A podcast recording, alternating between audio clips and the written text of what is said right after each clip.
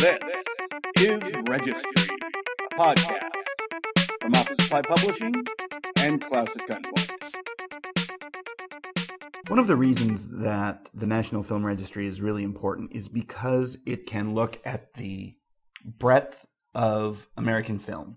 And one of the most important aspects of film is the propaganda nature of much of the film produced in the 20th century. You only have to look at cartoons of the 1940s or any of Leni Riefenstahl's films of the 19 of the 1930s to really see where film is used for propaganda purposes. One of the more interesting films added to the National Film Registry in 2017 was With the Abraham Lincoln Brigade in Spain, or the Brigada Abraham Lincoln in España, I guess. And it was directed by a photographer, Henri Cartier-Bresson, and Herbert Kline. And it is an amazing film for a bunch of reasons. It shows the Americans who went to fight in the Spanish Civil War with the Abraham Lincoln Brigade against Franco.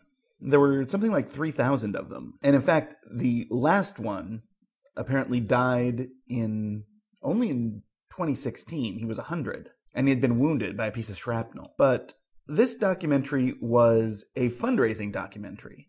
And it was a fundraising documentary in a very interesting way because at this time, America was still very much into this post World War I isolationism.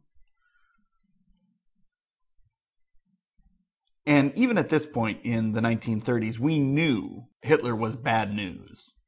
We knew Mussolini was bad news.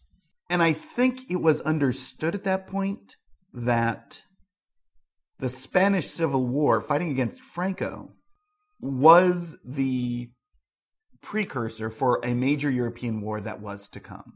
And there's a whole bunch of important stuff here, but one of the most interesting things is the photography of Robert Capa. And Robert Capa is a somewhat controversial figure because, well, of a number of things, frankly, but one of the reasons I think Capa is so important is that the iconic image of a soldier being shot and killed, a rebel soldier, I guess, being shot and killed, called The Falling Soldier.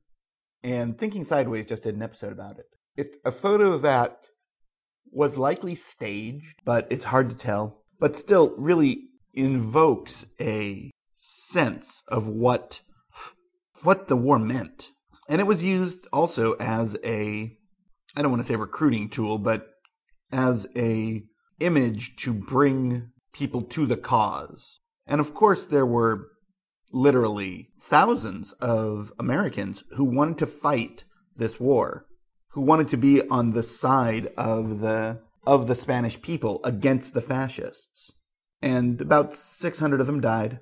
And probably the figure that most people think of when they think of the Abraham Lincoln Brigade about Americans fighting in the Spanish Civil War is Ernest Hemingway, who I once heard uh, one of the best descriptions I ever heard of Hemingway uh, was from a uh, English professor I had at Emerson, who said Ernest Hemingway wasn't there to fight a war; he was there to go trophy hunting.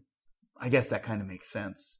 This film is available all over the place. It is phenomenally good, and I highly recommend it because of all the films that were named this year, it's the only one that really speaks to American Americans, not America, but Americans becoming involved in overseas politics in a time when that was unpopular.